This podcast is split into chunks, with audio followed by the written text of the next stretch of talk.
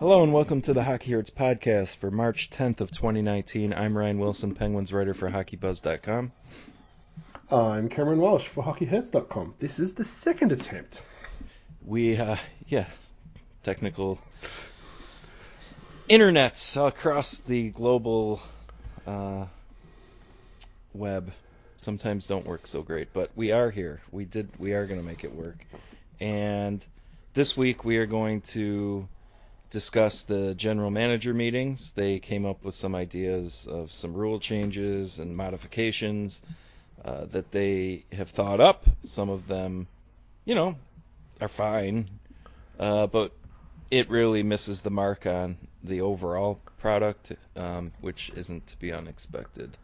And then we will discuss. No, but th- to be honest though, that uh, that overall product isn't terrible though either. So it's not like they're having to try and bring something up that's a disgrace at the moment. So you can kind of can't blame them for that, can you? Yes and no. I mean, just because the product's good, like, doesn't mean you shouldn't be looking to make it great. I just don't trust this collection of people to not fuck it. I suppose would be the way I look at it. Yeah, and it's really weird that GMs would be tasked with this because, It's all self-interest.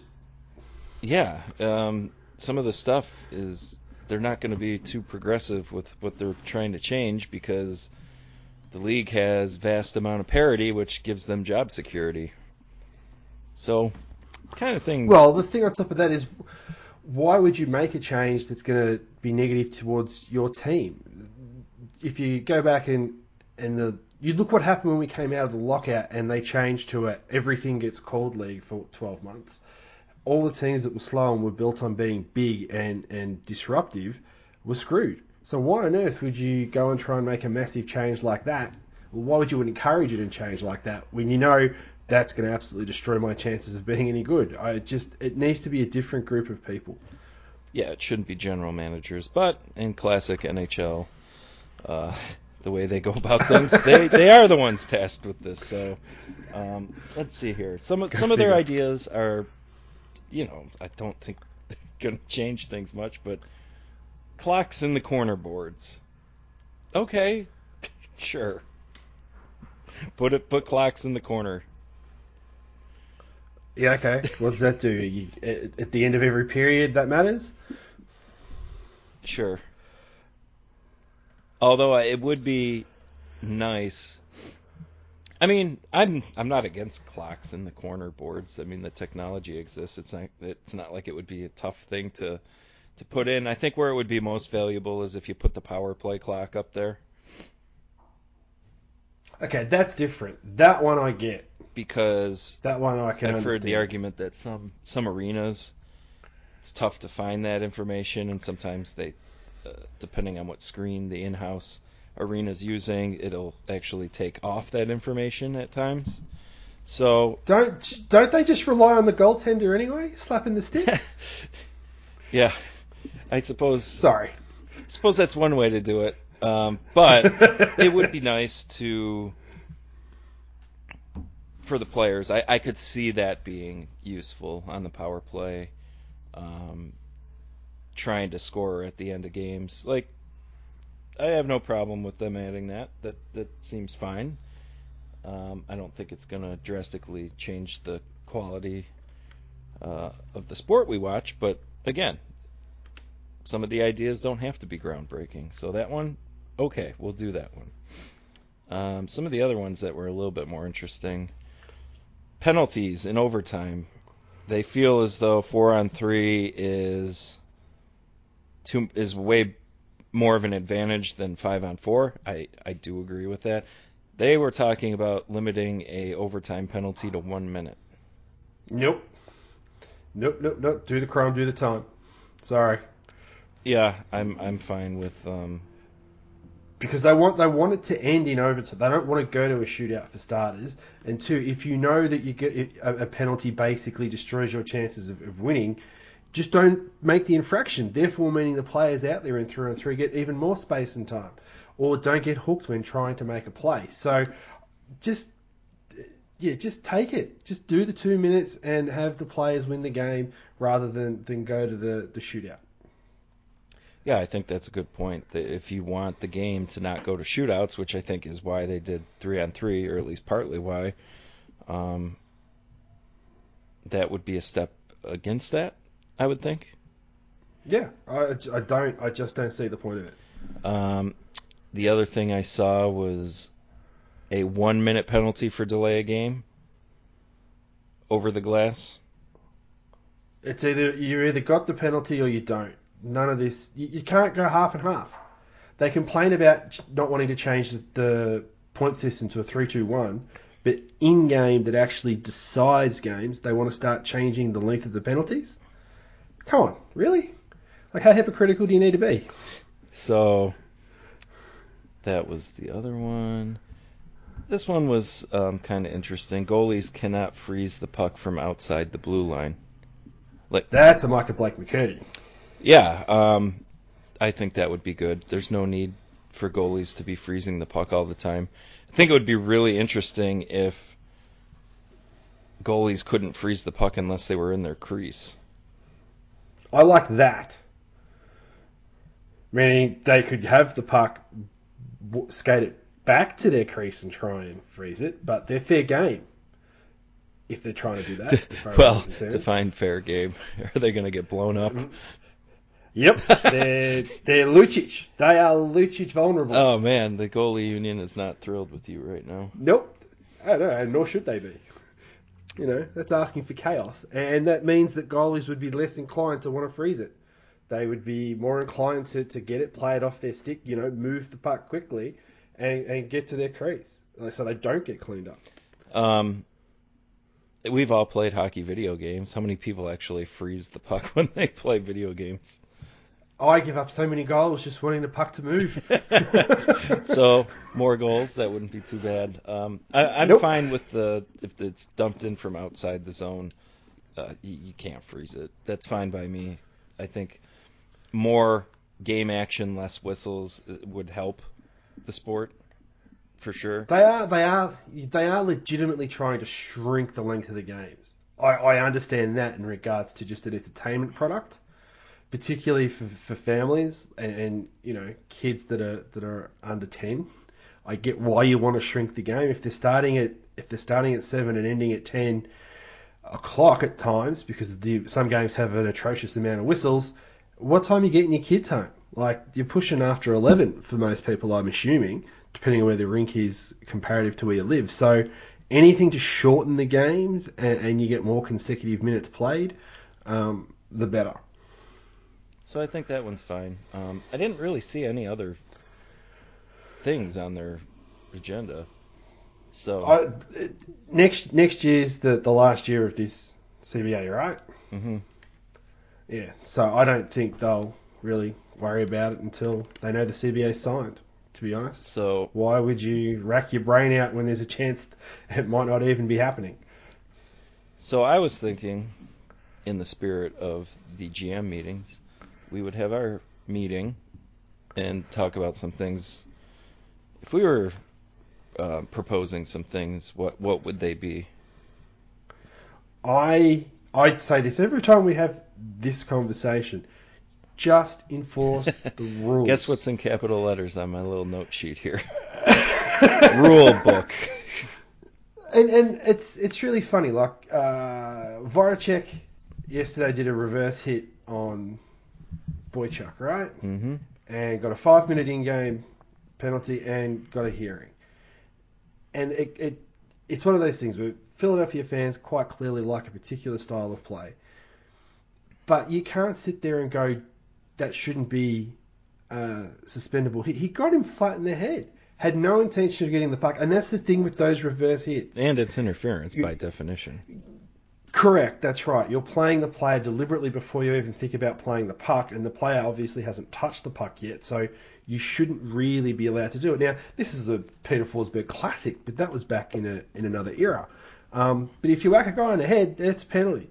I have seen a few games lately where they're calling a direct hit to their head, so that's the actual call on the ice, which is good. But it's it's that time of year now where you see players getting hooked and held, and um, they're just not calling. Them. They'll call the volume call on a hold if a player is continuously holding somebody on a shift or in a couple of consecutive shifts they're out in the ice, but they don't call the first one. And that I think is the fundamental problem with this sport all the way across the board. Now that's not really a GM decision, but they should go to the you know the head the head official and say, dude, just call the penalties. Yeah, and I was watching the Sabres Avalanche. Well, I watched a you part really? of it. That was not a very good Yeah. game. I bailed on that. That was Um, brutal. but I did see Jack Eichel hit um, Soderberg That's in the bad. head. That was and and the was penalty on the ice was a hit to the head. But how's that not a major it- penalty if you've noticed that that was a should headshot? Be five. Yeah, it should be five. It should not been necessarily five. five in a game. Um, It should be five. well, he's got to hear it. Yeah. So that that that's the other thing. If you are going to call it a hit to the head, that's five, and and that should that's a better deterrent th- than having um, somebody to punch him in the head later on. Yeah, and, and Eichel, I guarantee, made that hit because Zadorov hit him after the whistle to close out the first period. Like decked him. Horn Yeah. goes, whistle goes, boom. It was a complete melee at the end of the period. So again, you're you're doing the whole circle of violence thing where you're, you're always getting somebody back. And it just goes on just- and on and on and on. And then I think Boychuk said I forget the comment. I'm going to get you. yeah. yeah. What- That was a direct quote. when really, if the five minute majors get thrown out there uh, a bunch, there's no I'm gonna get you. It's I got you. We scored like twice on that power play, so fuck you. yeah, and And we could see the it- whole it- five minutes on the corner boards. nice callback. Yeah. So I that that was the first thing I wrote down. It's in capital letters. It's what we always say. The 0506 season was great. Nobody was complaining. Everybody was thrilled with the product. Wow, hang on, hang on, hang on, hang on. I don't think really any of the fans were complaining. It was all the old Well, school that's- nutbags that's who matters. on the coverage. Those are the people that watch the game, want to invest in the game. So when they were at their happiest, that was one of the major components of fan satisfaction was the the speed of play, the quality of play, and that. And you don't need the power plays per se. There just needs to be the legitimate threat of the penalty being called because like you said, for the overtime point you made, well, just stop taking penalties, stupid. And then in return, you get a more wide open product with more scoring chances. Yeah. I mean, it, you, you go back to like the 80s and the 90s when league scoring was, you know, out of this world. One of the things that I noticed was the amount of space five on five teams had in the regular season. And you can understand why guys like Lemieux and Gretzky and all that just tore it up. One, they were, you know, either mental freaks or physical freaks beyond their generation they were currently playing in. But the amount of space on the ice was just amazing. And they only had one referee and they didn't really call a lot. But because of the physicality of the players, one, almost all the players were, were physically smaller, not as fit. They still used to skate, you know, 60 to 65 second shifts. They couldn't couldn't control the space like they do now because the athletes are so refined and the coaching is so much better. If they want to open stuff up, you need to make sure that players are given the space. So as soon as a stick gets up near their hand, you've got to call it. There, there are certain penalties that are just called no matter what. Like you've got your over the glass. Um, almost every time somebody flicks their head back for a high stick, it gets called, even if it's not, which is a little annoying. Um, but they're like the only two I can think of that you know what's going to happen straight away. Everything else, and I know that referees are human, but there just doesn't feel like there's any. We're definitely going to make sure that these things aren't allowed, so that it creates space for the creative players to be awesome. Yeah. I know it's not very popular among the hockey community, but the NHL went to the women's rules, I think the caliber of product would skyrocket. Oh, that's blasphemy. You can't use that rule. I'm just saying, That- like, who doesn't love the USA Canada women's games? Does anybody really think it lacks intensity? Of course not. Exactly. But and it's highly physical. It's just not the, in the over the top way that you know men's hockey can be, and it kind of dumbs down the sport. I love a really good open ice check, and I think it's more the risk reward of it these days. When you see a defenseman take the gamble, really, because if he misses it, it's a two on one going the other way, or it's a, a breakaway. And if they get it clean, it's it's great because it is puck separation if you time it right, and then it's also it's also you know protecting your blue line by doing it but there's a reason that they're happening less and less, and it's not because the players are soft or anything. It's the risk is so high if you miss it. Yeah, and puck support's better, so Yeah, you can draw a guy in and, and distribute it right before that moment. Uh, I did see a great, ah, God, I can't even remember what game it was. There was a great open ice hit. It was awesome. Shoulder, chest, wasn't over the top. It was just a really, really great hit. And, you know, those are the ones we're totally fine with. I, I understand by what I say with the women's rules that would be taken out. But um, I think those open ice hits that we think are still good are so few and far between these days that and they are. I don't think you'd be missing it too much um, if you were able to clean up all the, the injury riddled nonsense that comes with the NHL standard of hitting and forechecking that happens. So what have you got next on your list that's not in capital letters? that was the only one with capital letters. Um, all right. Power play. You earn a power play. It's the end of the period. Um, it's 20 seconds until the period ends, and then you gotta go back to center ice. So you really don't get a good power play. I think. I think the next period, uh, the team on the power play starts in the offensive zone. well, you get control and away you go, fresh ice. It's yeah, I've got no problem with that. I think that's a that's a simple one to do. Yeah, that doesn't take much. Um, but it is it is a fundamental change in how the game's played, though. Like that's that's the thing. It's I, I think it, it's the right idea. I I'm a tick for it, but it would be a little hypocritical of me if I got there and complained about the the one minute, two minute penalty thing for the calls. But you I- want to try and increase scoring? I don't know why the center ice face-off is so sacred.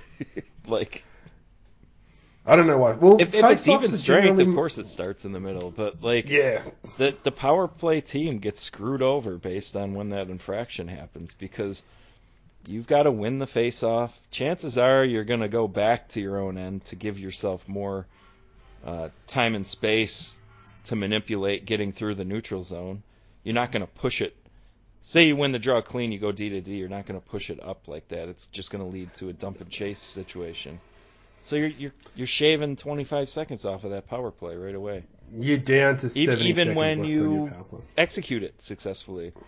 What if you win the face off, come up in your breakout? Like or if you don't win the face off, like I just think that you know, it's not something that happens all the time, but I do think that it should happen to start the period. That would promote um, more scoring, which I, I I think is the point here, at least with a lot of um, what I'm trying to do. It's it's the nature of the sport, though. It's a conservative sport. It's do not let them score on us, and then we'll think about scoring second. It's, it's not like the NBA where it is literally we'll just outscore you, and the rules have been changed in that sport to make that more and more uh, a focus. Um, I just don't think until we get the younger generation of GMs as a predominant, not because the GMs are always going to get to do this, right? So until it's, for want of a better term, you know, 16, 15 for the young bucks, coming through and wanting to have a different style of game, I don't think really any of this is going to change. Can you see old man Rutherford really wanting the game to speed up and do stuff? Even with the roster he has? Um, he's had a few times when he's gone to those, and I, I think even he was on the right side of the fighting stuff before, but um, I don't think he falls totally into the um, stereotypical like dinosaur as far as Hey, he was stuff. he was he was the biggest beneficiary of the rule changes first time round. Like Carolina won it. Yeah, um, if half of Buffalo's defense didn't drop dead, I, I don't know if that would happen, but yeah, Yeah. he, he Yeah, yeah, certainly um, that was the team that won it all coming out of the lockout. So I think he'll always have a soft spot for opening the game up. At least he should, uh, especially Yeah, exactly. he, he's in he's running right now. But um, uh, what else is on here? Three point regulation win. Uh, you, you you've mentioned that already. That's the obvious one. I it, it's just so stupid. How can you have different games worth different amount of points? How is how can you ha- run a league like that? As as you say in your tweets a lot of the times, because NHL. Like the game's got to have the same value. Like that's that's a core standard, and they just yeah, not so much. For But they don't want to blow. They don't want to blow up their record books. All the people that complain about it in the media, that is literally the only complaint I hear regularly about this, and the only one that I can. record books. Who gives a fuck about team points in the standings? All the people with white hair. All the people that Because then it just- fucking still got all the boners for the ex-coaches. '70s Canadiens. Yep, yep. That's what it comes down to, though. But it comes down to their their records. It's like, well, we'll never be remembered in the history books. How about It's you like just go by points percentage then, you fucking dumbasses? Yeah, it's not. Yeah, well, How then many of that's the more points maths. did you earn? That's more maths, right? It's not really. It's not going to really happen. not. So, and, and somebody Um, would create yes. a fancy little thing. SAP would, well, they wouldn't. they would be would get it right. Um, yes, I I agree. We have discussed it before. Three, two, one. As you said, every game is the same amount of points. It it simplifies the the record as well. So Um, on icings, letting the team pick what side of the ice they want to face off on. yeah, that sounds good to me. It means you can get on your strong side. Well, not only that, like It- think about the Capitals would want the yeah, right. you're always going to have right it on the right hand so side. Yeah, OV absolutely, every single thing. time. and it's one of those things. No, it's really harmless to institute, and it gives the offensive team some choices, which is fine. So that one's pretty simplistic. I, I think that would be easy. Uh, another one I have three on three for ten minutes. Yeah, I. It's. I wonder whether my opinion on the shootouts changed because Pittsburgh aren't quite as good at them as they used to be. But yes, the less shootouts you have, the better. And three on three at ten. Tortor, I think Tortorella said this: play it until they win it. I, But they're I think trying that's to a little bit that. much just because you know the league is not going to go all in on something like that. But I'm not too concerned about the over. You're talking three on three, so if you're really worried about um, players getting worn down, like use your bench. Yeah, and then theoretically, the players that aren't quite as good will make an error. and how often be is it going to go score. ten minutes? Yeah, and you, you do find at least the overtimes that I've watched, it starts to get really raggedy around about three and a half in, and then teams get saved by that five minutes. I think you're right. Extend it to the ten, and you're probably going to get the result that you want, which is a result. And the players are working really hard, but I don't think it's an overly physical, grinding uh, kind of hockey. Uh, it's anaerobic. It, it is literally get to top speed and go, and then But you know what I mean? stop. Like you're not Yeah. grinding. It's open Nope. ice, so I don't think it's too Uh-huh. taxing to do that. And I think, I think it would be great. I love the three on three. So, um, not ending it at five minutes. I'm can't really go as far as uh, Tortorella, but I'm more on his side of this than than I'm not. God, I never thought I'd hear either of us say something like Right. that. Yes, I'm definitely leaning uh, more on the side of more three on three time to wrap a game up than anything else. Um, I guess one of the biggest ones don't need. Uh, it has to do with offsides. Uh, eliminating the need for the player's skate to actually be touching the ice. Just that, That only, wo- you know, in the plane, yeah. kind of like how the NFL does their end zone, the goal line. I just, I just feel like with that one, not every, you're not going to find the camera angle in the right spot every single time when they try to review that. Whereas when it's on the ice, it's a little more definitive. It's the only problem I would have with it. If the, if it's abo- off the ice, See, I think they gonna get- struggle with finding is a skate off a it is now. millimeter. yeah, And and and that's to me, yeah, that's in the spirit of the offsides rule, none of it really matters. Nobody was cheating that bad. You're, we're talking millimeters. Yeah. Well, yeah, when you're not you're not two foot in the zone, which I get. Like everybody, like the Danny Briere goal against Pittsburgh in 2012. Yeah, that sucked for the Penguins. Not for nothing. They had like a fucking four goal lead that game. It shouldn't have mattered. But you know, refs do not miss that call. They might miss no, it. you're right. Yeah, a smidge off, but the competitive advantage of of missing that small little bit offsides, I it's so not worth the reviews. It's taking goals off the board. I don't like any of it. Um, I'm not get rid of offsides guy yet. no, no, no. I like the yeah, I like the blue line. Um, but let's be a little bit more liberal with it. And I thought that when the Sabres against the Penguins with Rasmus Dahlin, I was totally fine with that um, being on sides because he, I, I believed he did have control.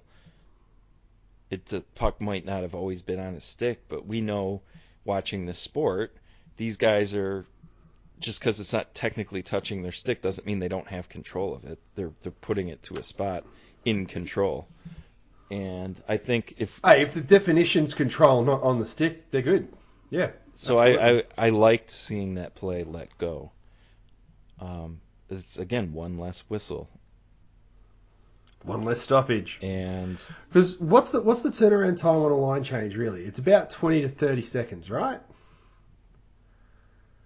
um, in, like a shift, Yeah, just forty-ish usually, probably around there. yeah. So trying to shrink because you can't shrink the intermissions. That's the one thing with this sport. You can't make them shorter. So you have to find ways to speed the game up in the first second to the last second of each period, and, and that's one way to do it is to remove offsides by changing the definition of what is offside, what is onside. I mean, I, I like I like it. the the spirit of the rule is to not have cherry pickers, and it and Yeah. it will, will still accomplish that. And I think by just looking, hey, is one of their body parts tagged up on the blue line, whether it's in the air or not?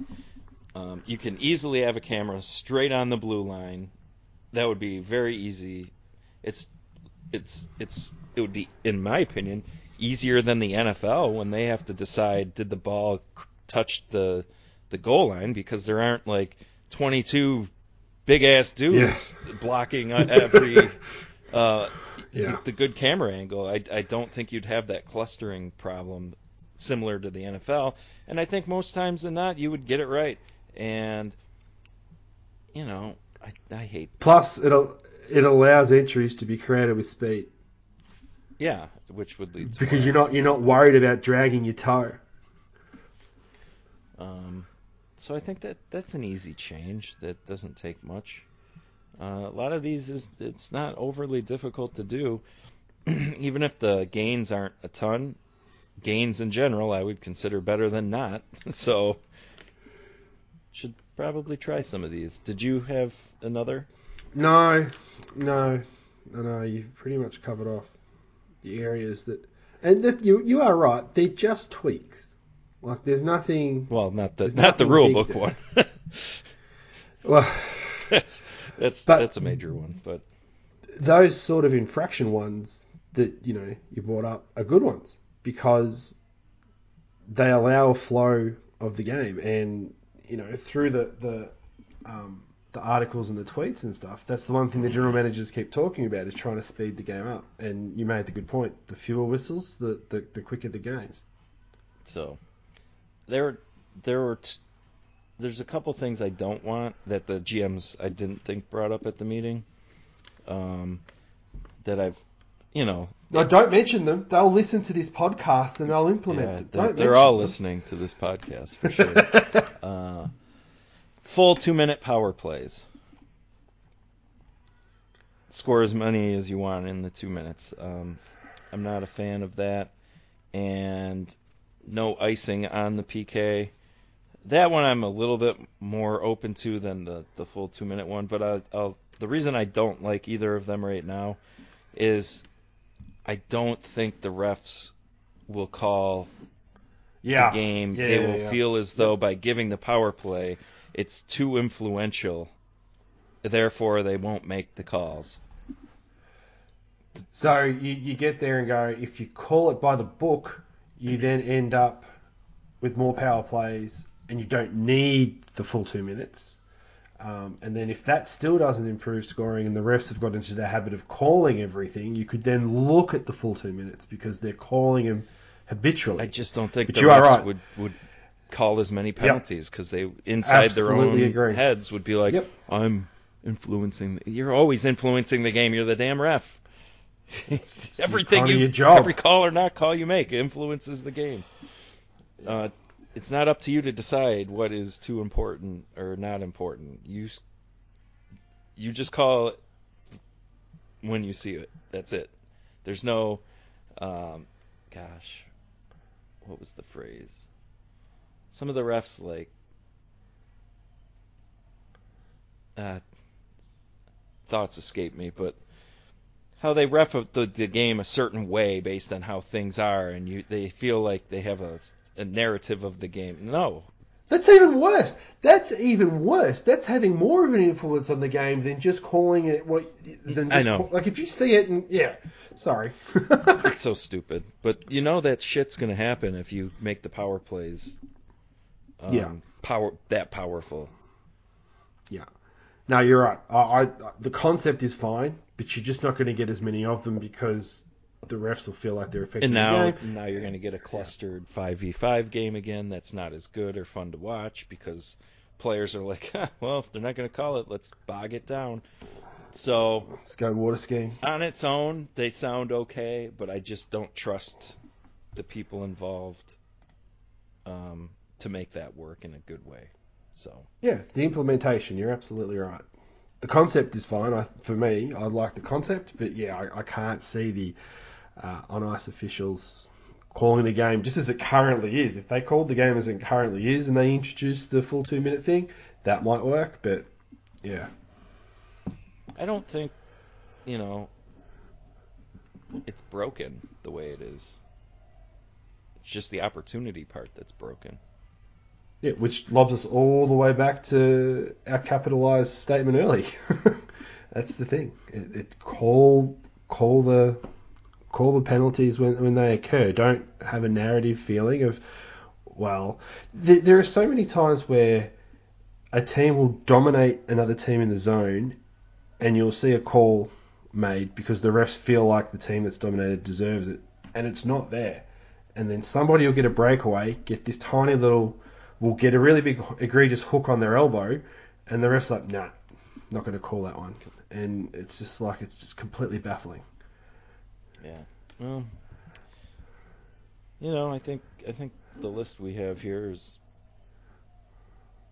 okay because we created Yeah, created of course we do. It's it's our list exactly.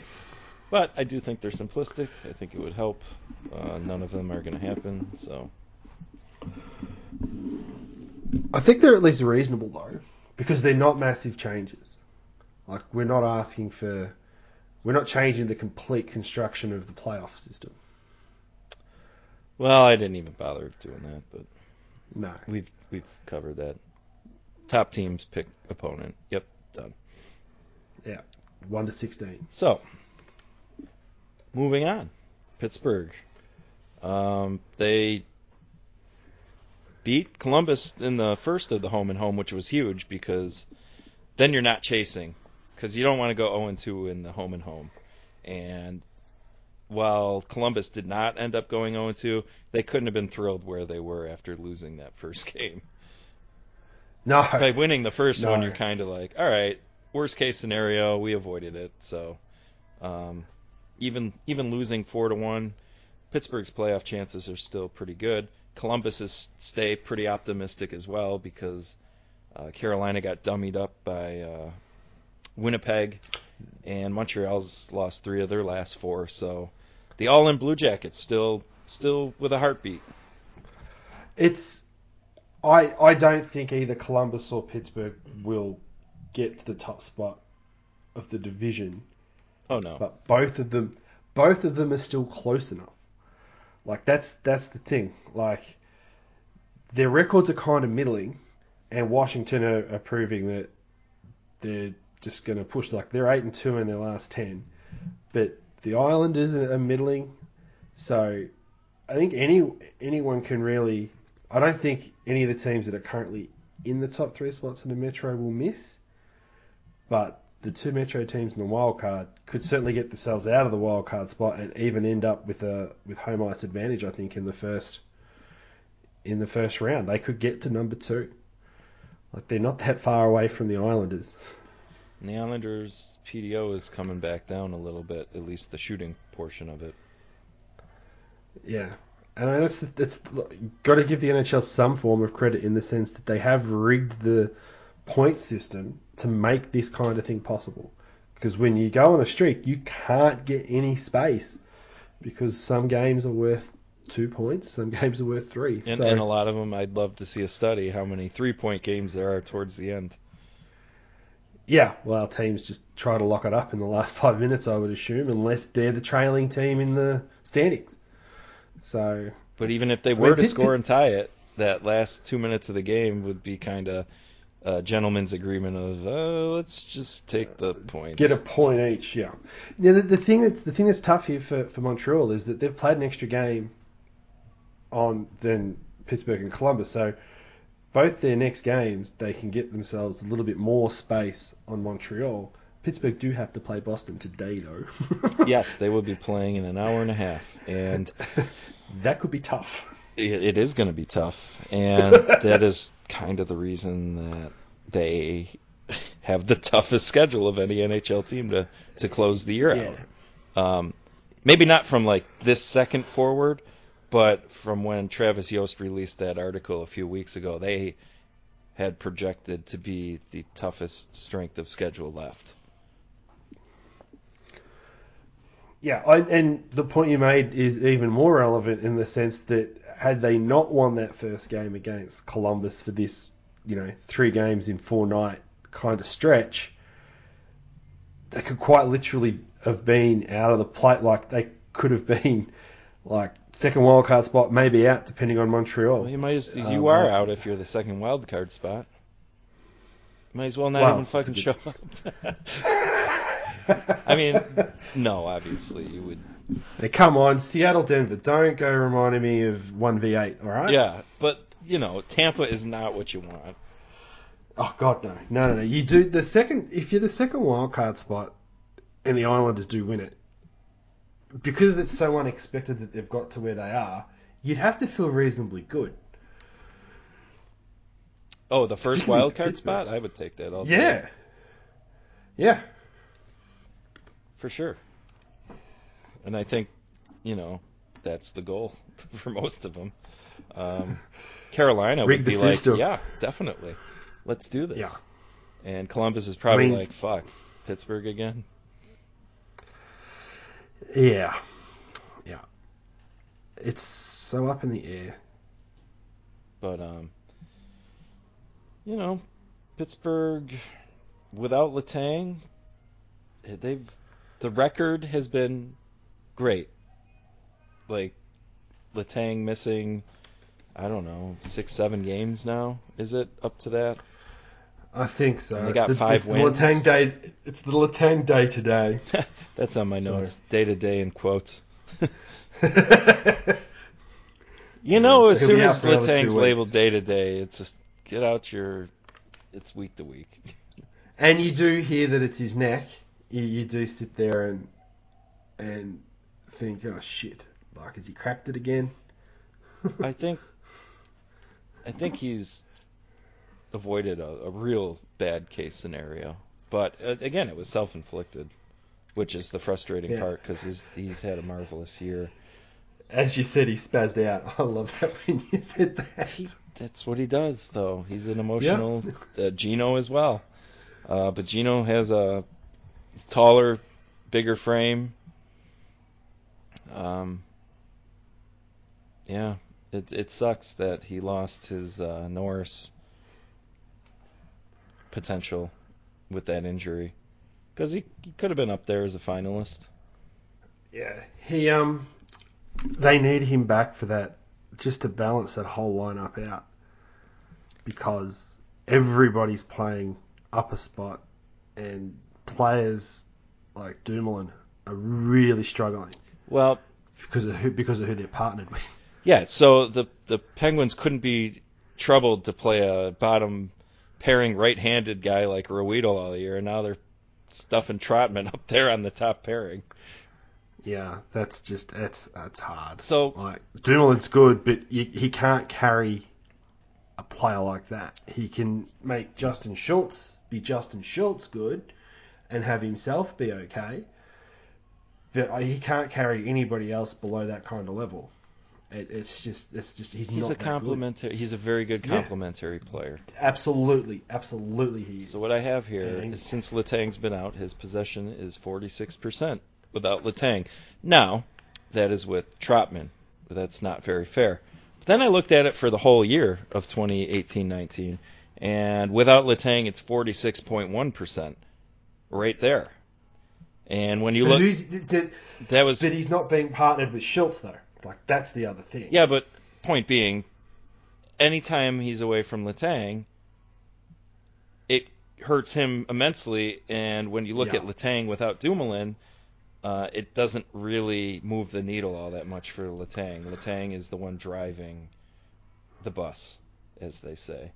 Um, Yeah. and I'm not trying to criticize overly criticize Dumoulin, but like, you know, if you remember the the Ron Hainsey Dumoulin pairing that they put out there, they were getting creamed every night, and Dumoulin's getting creamed right now. It is highlighting the lack of depth in the defensive six. Really, that's all we're trying to do. I- And they have legit Yeah. injuries now. The, Letang, obviously, Maatta would be helpful to have there, um, and even Ruhwedel would be better than Trotman. So, and then you look at, um, you know, Jack Johnson's gonna get his minutes, and they haven't been very good. Um, I will say, Mr. Erik Gudbranson is uh, rocking a 57.1 Corsi 4 percentage since the trade. You know what? I, you know what I will say. In the couple of games I've actually got to watch live over the last week or so, he can actually hit an exit pass. Well, you'd hope so for third overall, right? Yeah, no, no, no, no, no. But you know the, know, the argument you made with with McCann. No, but the argument you made with McCann, which was he tries to make a skilled play, and yes, he's going to make errors doing it. It's one of the reasons why he hasn't quite panned out for his draft position.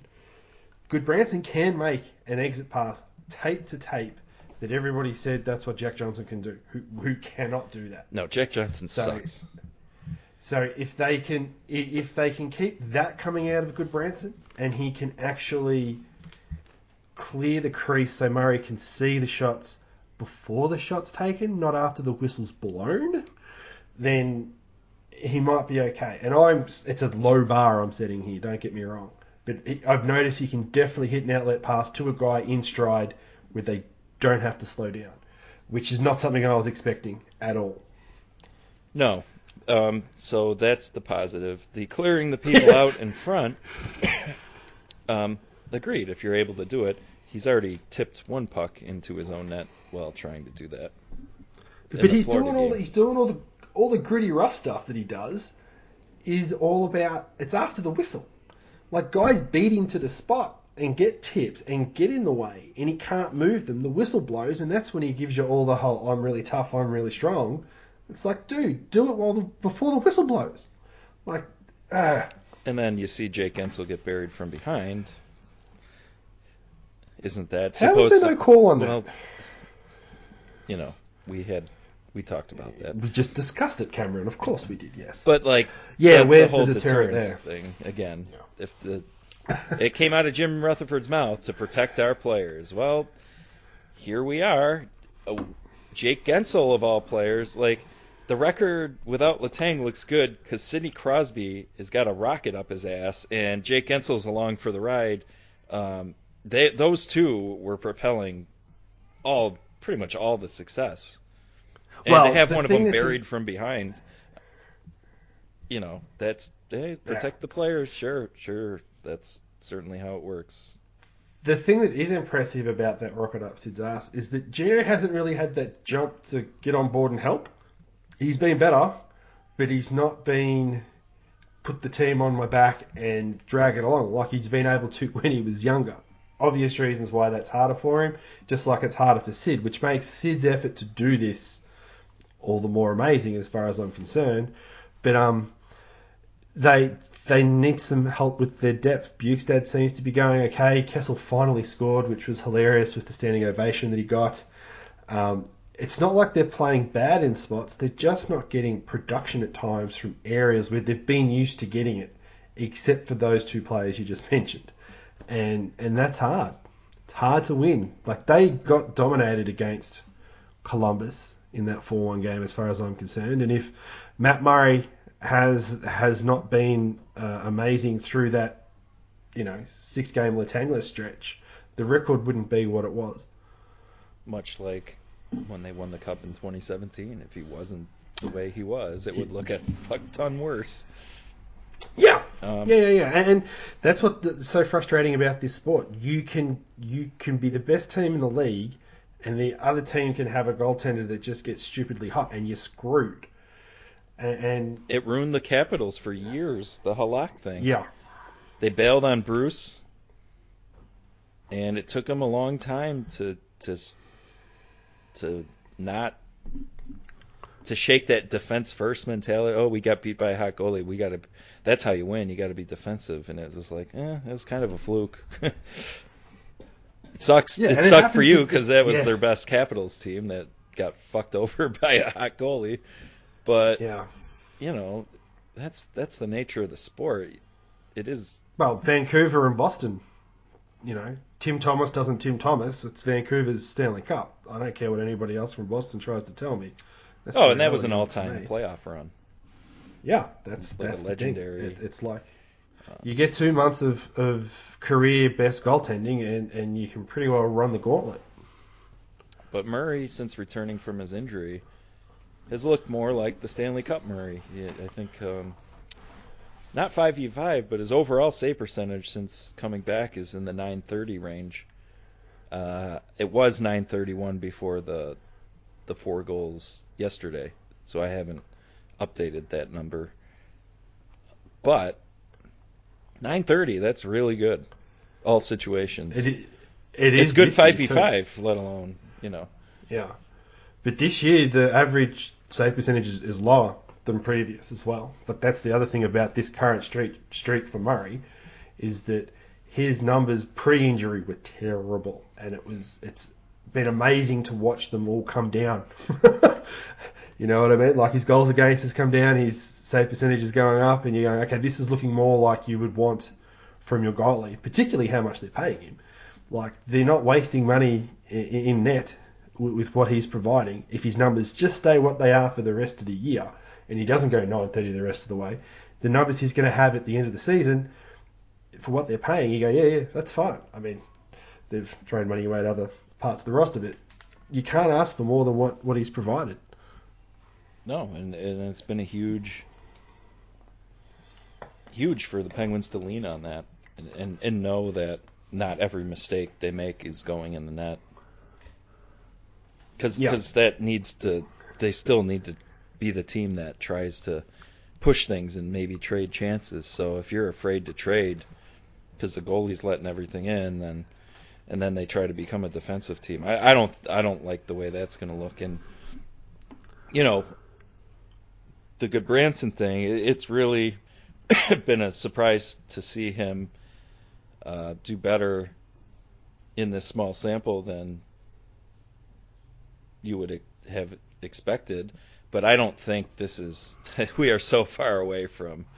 Oh my God, he's, a new player. Like we're talking about five games. How how many how many games do we have to get in to him being a 55 percentage Corsi player before you start hearing the Gonchar stories? Like how many more games do we have to go here before today. You reckon? Do you reckon after the Boston game? The way it works is people got to have their their narrative, and you know, good, Gudbranson is a great one of those. Hey, fuck you for thinking that he was bad because he only had 500 games of, you know, being bad. of bad. Um, yeah. And how dare you criticize the GM that um, I'm being taken advantage of publicly, but I don't know it.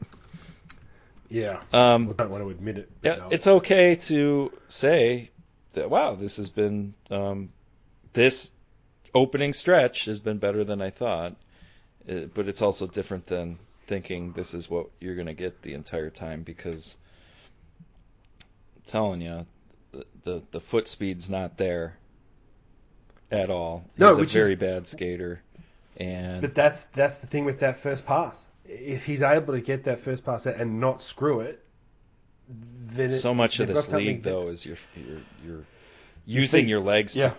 to to get you that time and space to make that. So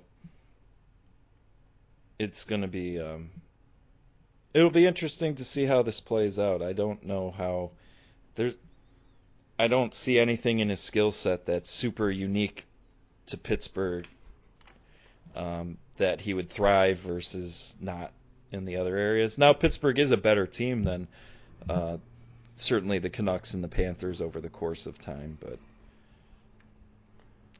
he's he's pretty slow. I I would think that if his outlet passes outweighed his other shortcomings, that would have panned out in the 500 games we had prior. Do you know what I mean? And there's no offensive in- pulse to speak of with him. yeah, that's right. So strange for a number three overall pick. so it's it's one of those things where I've been impressed with what I've seen with my eyes, and, and the numbers are But- suggesting that it's a nice little you know sugar hit for him at the moment. Um, I pray as a Penguins fan that that continues. Yeah, it's just I don't know. Correct. I don't know. I don't trust it. I, you just you can't. It's 500 games v five. It's like, yeesh. I'm happy to be proven wrong that Rutherford was an idiot for making the trade, but I I just can't see it, even with this positive start. Um, so popular whipping boy of the Hockey Hurts podcast, Mr. Patrick Hornqvist, uh, who was having a good year. I liked where his 5v5 offensive totals were, but then he got hurt a couple times, and whether or not it's injury related, since he's come back in January, I have him with two five on five points in 21 games since returning. Now, a lot of those games have been off the top two lines, and that's always been a point you've made with Hornqvist is you got to have him up with those two guys because he doesn't generate his own output. And Bjugstad, I don't think, can do that for him. Now they've had some good um, good nights possession wise, yeah. Um, yeah, absolutely. So it would be more of a classic, not not a classic uh, third line defensive role because they're doing it through uh, possession, not defending. but two points and they weren't goals either. They were assists. I don't know if they were primary assists or not, but secondary, yeah. he's only got three power play points in those 21 games as well. So he's not even doing the whole power play specialist thing either. And at 5.3 million, you need better. You just do. Yeah. And if you want to say injuries, that's fine, but just know part of the hesitation of signing that contract extension should have been injuries based on his style of play. The other the other thing for me is um, he one thing that he's brilliant at on the, the power play is, is, is puck recovery. Is his ability to go and get the puck back and just flip it to a spot where you know usually it's Letang or Gino because they're up top can go and collect it and, and they keep the pressure on.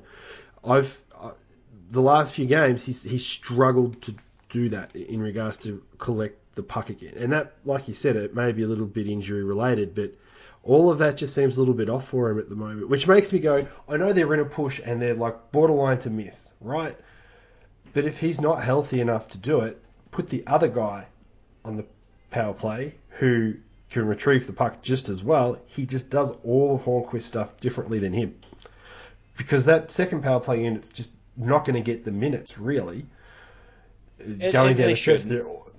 no, you're going to load up with your big guns. The team is going to get carried by those guys. They're either going to make it because of them or they're going to miss because of them. And that might be a little harsh, but that's the reality. This team is top heavy. Yeah, with the injuries, especially right now, um, Yeah. the power play becomes even more important. Well, you don't have Russ to be on that second unit for depth, and you've got Schultz on the top unit. So they're playing Trotman and Pettersson. Trotman Is their- second power play. It's so weird, like Well, they haven't even got Jack Riikola Johnson and. Trotman, like guys that barely crack there on the power play, but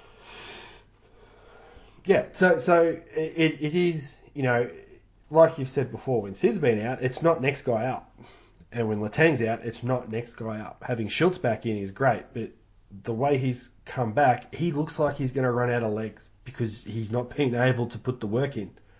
And I know that sounds weird for a guy that's missed 50 games, but I just don't think he's going to get up to pace in enough time to, to be as effective as I would like him to be as a second pairing defenseman when Letang comes back. Now that might change because he, his minutes change and who he plays against changes, but he or because he's playing with fucking Jack Johnson, but that might not ever change. It, yeah. he see, just I think looks a little I think. Schultz looks okay, but that fucking thing attached to his ankle.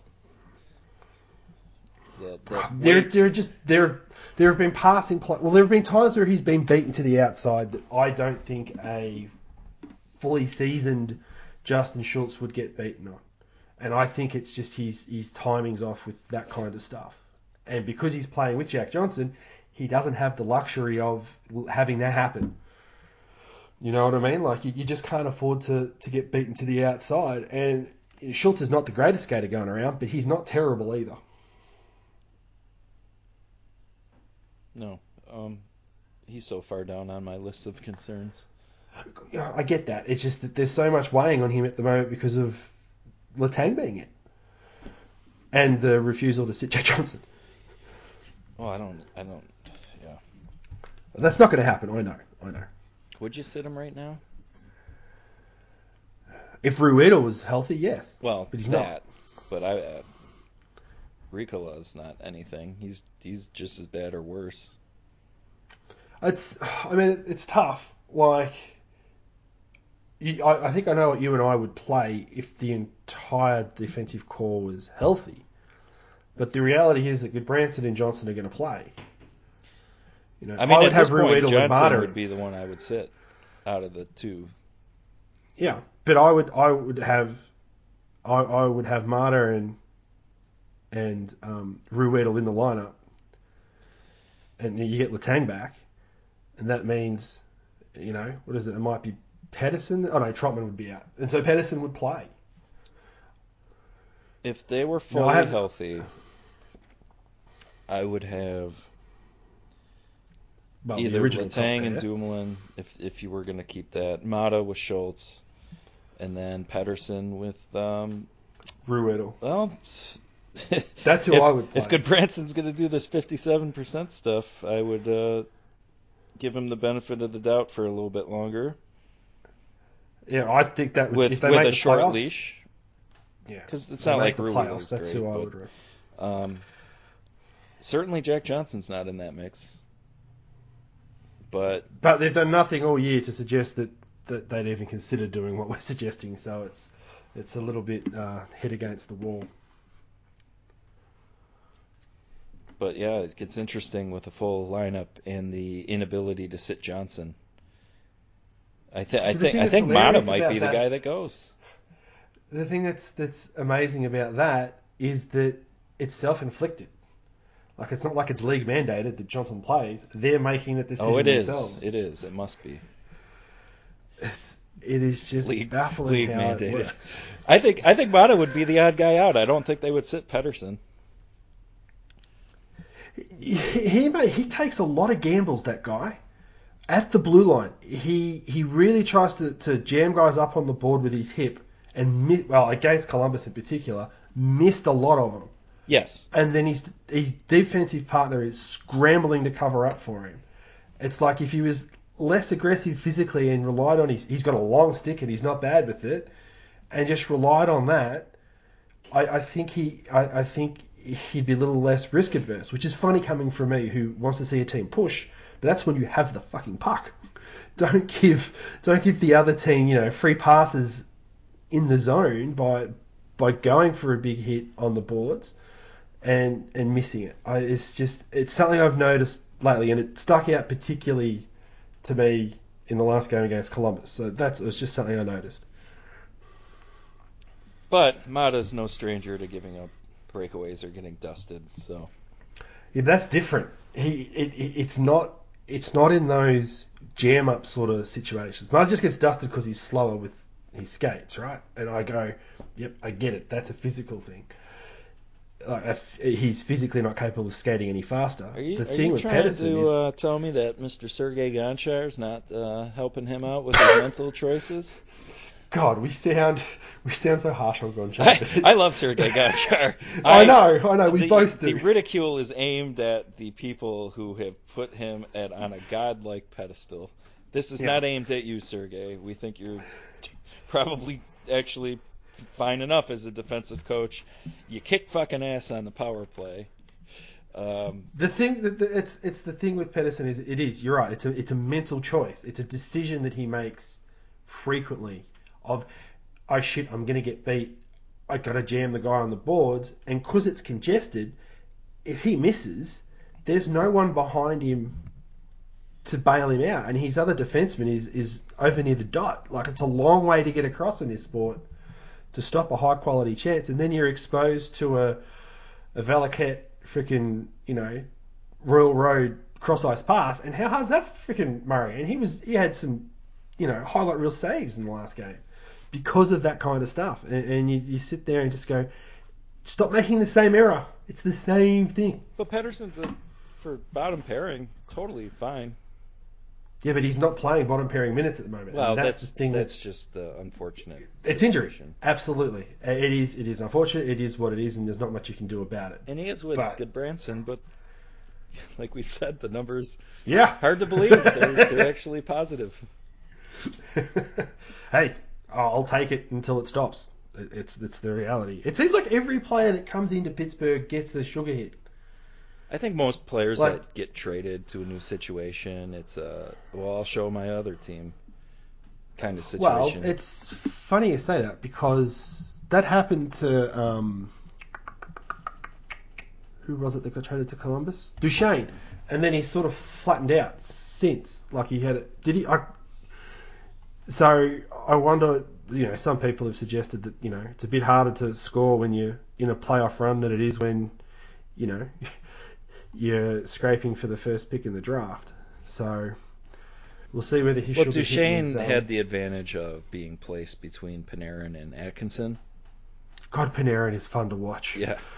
Um, they put Dubois back and, and bumped Duchene down with Dzingel and Bjork's pretty. Yeah, I think you're right. Yeah. So okay, you know when you that lose Panarin and yeah. Okay. and Atkinson, Yep. And that's situational. And, and I took a lot of shit on my um, hypothetical expansion draft for leaving Boone Jenner exposed and keeping Atkinson, and I'd just like to say, how's that look now? Don't get me wrong, I had some real fucking shitty. I think I left Rakell exposed. Whoops.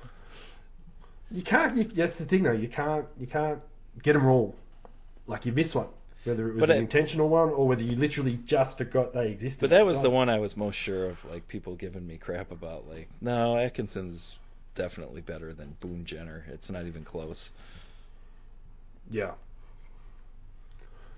Boone had his 130 goal year, riding his shooting percentage, I assume, and you know doesn't have it anymore. Well, Columbus Columbus fans probably quite rightly think of him as Tom Wilson light.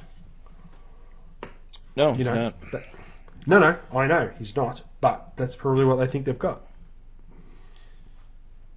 They've got fucking knockoff China version of him and Brandon Dubinsky. Ah, Dubinsky. I watched the Columbus coverage last night, or yesterday morning, It's fine. and it was no, no, no, no. It was just funny they started talking about Dubinsky and oh, he's got to get physical and get up in Crosby's grill, and and I'm like, that doesn't work. Like this perception that Dubinsky puts him off and, and stops him from producing. Yeah, Crosby might look angry and pissed, but he still produces points. Like that's the thing that I, I just I don't understand. It's just oh my god. So I have a tweet in front of me that pertains to the Penguins game in an hour, and Mm-hmm. it's from Mike Tirico, and it makes me very happy that he's going to be calling tonight's game. Because Mike Ooh. Tirico is one of my favorite announcers. He's just one of those guys. It doesn't matter what sport it is. He's such a polished professional. It's going to be good. But the end part of the fucking tweet really makes me Mhm. disappointed. Join me, Edzo, and Pierre. Oh, fuck. Ah! Come on, Mike. Tell him you're not gonna fucking put up with that shit. God damn. That's a real debacle for me. One of my favorites with just.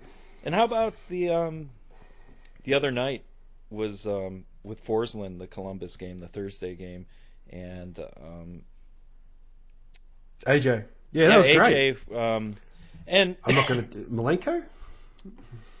she didn't piss me off, and that's a step in the right direction.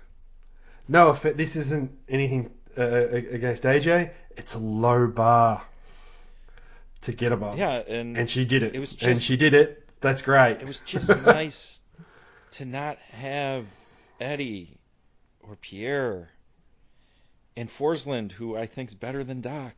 Not a Forslund's great. most people are either really pro Doc or anti Doc. I'm kind of in that rare middle ground with it. Yeah, Like I respect his passion and um and that stuff, but I, I don't he's not one of my favorites.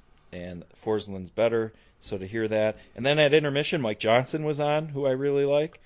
Uh Yeah, is was good. still there, but there was no Milbury or Keith Jones to like it was almost like it was a palatable broadcast. almost. Well, you know, JR's, you know, his shtick is JR. is. But JR is it JR. was um, it was just nice, and and Mike Tirico, buddy, I don't know, is this the first time I'm ever gonna mute you? I um I do stand by a tweet you threw out. It might have been a week ago or something. But you are right. We need Thorne back on. Oh man, I fucking love Gary Thorne, and he actually Yeah. calls baseball for the Orioles are my favorite team. Oh, so you're you're in uh, you're in there. No, I don't want. I don't care about baseball much anymore, so I don't even like. But if you flick it on, you've got I, it. I do flick it on just to hear hear the voice. If I if I'm like if it's a day week weekday day game, um, you know, teachers off in the summer and all. If I'm like cleaning the house or something, I'll throw it on. It'll be a nice familiar sound. Yeah. Yeah, no, I've I had I had a, a terabyte drive full of old hockey games and he featured on quite a lot of them because like they were old old Lemieux games and stuff like that um, through the clutch and grab era, and he's just great. Like you know, With did ESPN have to- Plus back in the game, yeah, I I I would think there's a path back to hockey for him. I would love it, absolutely love it, if that were the case. they're going to push Buccigross onto that though, wouldn't they? Ugh, I mean, he, him and Linda Cohn are the two that they're pushing as their their front pair. Like even Steve Levy uh, called a good game. He should be in there. Buccigross shouldn't be anywhere near a fucking broadcast booth. God, that guy's a fucking cornball. He's a little Like I respect ES his passion for hockey and trying to spread it and all that, but man, it's just it's so fucking corny. Is it the terms that does you in? Everything, just Yeah, whole. okay. Again, respect the passion for the sport, but you know, when you're talking about announcers, it gets very subjective, and Yeah, my, yeah, yeah, my subjective opinion is I'm not here to fucking pretend like I'm at a middle school lunch table with all the fucking terms. Yeah, because I refuse to listen to a Penguins. I listen to the other teams all the time, unless it's like Boston. I can't do Boston. Well, you, Um, well, you don't have to deal with it tonight. It's a national game. and thankfully it's it's not. Oh no, it is Pierre. Oh fuck that. Yeah, yeah, I, I know. I've already pointed that out. yeah, it just sunk in. It literally just sunk in. Man, God I wish damn that it! puck had hit him. Oh come on, man, that's harsh. Listen, I rooted for him Oh. to beat cancer. I can hope for a puck to hit him. Yeah, all right, I'll give you that. Yeah. I want the guy to die, but getting hit by a puck wouldn't be bad compromise. Well, it gets in, he get concussion. He's out for the year. He can't do any more games. It could happen. God, that slow motion puck video. I was like, everybody's like, "Come on!" yeah, it does. When It was like a Scott this- Norwood kick. It went wide right. does this does this TV deal end at, end at this CBA? I thought it was 2022, but when, as I say Ah. that, I have no factual basis of that. That is just me guessing, I just I not know even an educated years. guess. Uh, it was a ten year deal. I just can't remember when it was signed. That's all. It was I a 10 year deal, and Yeah, I, I Oh, too do not recall when it was signed. yeah. But it and, and felt so rushed. I get there. the timing of when they needed that deal sucked because they were Yeah. desperate. But I think the next TV deal could be good. They should really model it after the NBA It's exactly what I was about to say. because TNT has their games, ESPN has games. Uh, ESPN holds the the ma- like NBC holds the major rights for all the big the finals. Yeah. And the, um, You know, that's fine, but letting ESPN in maybe TNT. I'm not saying TNT, but something like that. Having What what's what's important about spreading it though as well is it provides you with panel shows on those networks too, because they're not just going to cover the games and not have a panel show. So it gives you a chance to get the game into more houses on the TV as well. I don't know what I would root for for a U.S. TV contract. I love NBC in. Listen, I'm not going where you think I am. You don't have to throw things at the podcast device you're listening to. I love NBC's structure of channels. They have many options to put games on, especially for the playoffs on CNBC or USA or you know Oh, what I yeah. mean? Yeah. But I do not like anything about how they cover. Yeah. And So in other words, if they bump it for the freaking horse race, you can still watch it on something else. If you, well, I can because, you know, the internet has its ways. But the regular person still on the classic cable package, um, most of those NBC channels are available on a basic package. Oh, okay. At least CNBC, USA. Oddly enough, not NBCSN, Right. which is kind of one of the important ones. But you know, Yeah. I actually didn't think we'd. Uh, what are we?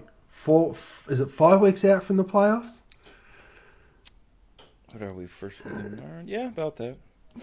And we're talking TV contracts. Really not where I thought this podcast would go. Well, you know, blame Mike Tirico. Because that tweet. Actually, speaking of which, what are we? We're an hour away from game time. So, um, all right. I don't have anything else. No, I don't. I, I, I don't. I'm out, um, which is probably not a bad thing, seeing as it's a Monday and I've got the day off. Oh, lovely. Apparently, Labor Day. Oh, good. That's always good. Mm. Yes. So, start my new job tomorrow. Terrifying. It's always that's always fun. New environments, new people. Yeah. Yeah, we'll see how we go scheduling this thing next week. well, Godspeed to you on that front. Um, yeah. So Facebook, iTunes, Patreon.com slash Hockey Hurts. All the usual suspects. Um, and uh, we'll see you oh, next time. just so Oh, just so everyone knows, people have been lobbing through questions to the Hockey Hurts Twitter handle. Haven't forgotten them. Just think they're postseason topics, so they will get covered. Okay, So don't yeah. not don't yeah don't not throw them through, and they haven't been ignored. It's just that they're just questions that kind of trade deadline-ish ones, but not really relevant for that time of year. They're probably more once the whole thing's done and we get into the UFA. Yeah, sometimes stuff. the timing just Yeah. with the type of question it makes more sense when you know, the the year has ebbs and flows of what you talk about. We we just try to piece those properly uh, to make more sense. So yes, so don't, we do don't- appreciate if it, that. If it, yeah, if it pops into your head, send it through. We'll go back. I'll go back through the feed and we'll grab them when we think they're appropriate, and we'll we'll bring them up. Absolutely. So, all right. Well, we shall see you next time. Bye.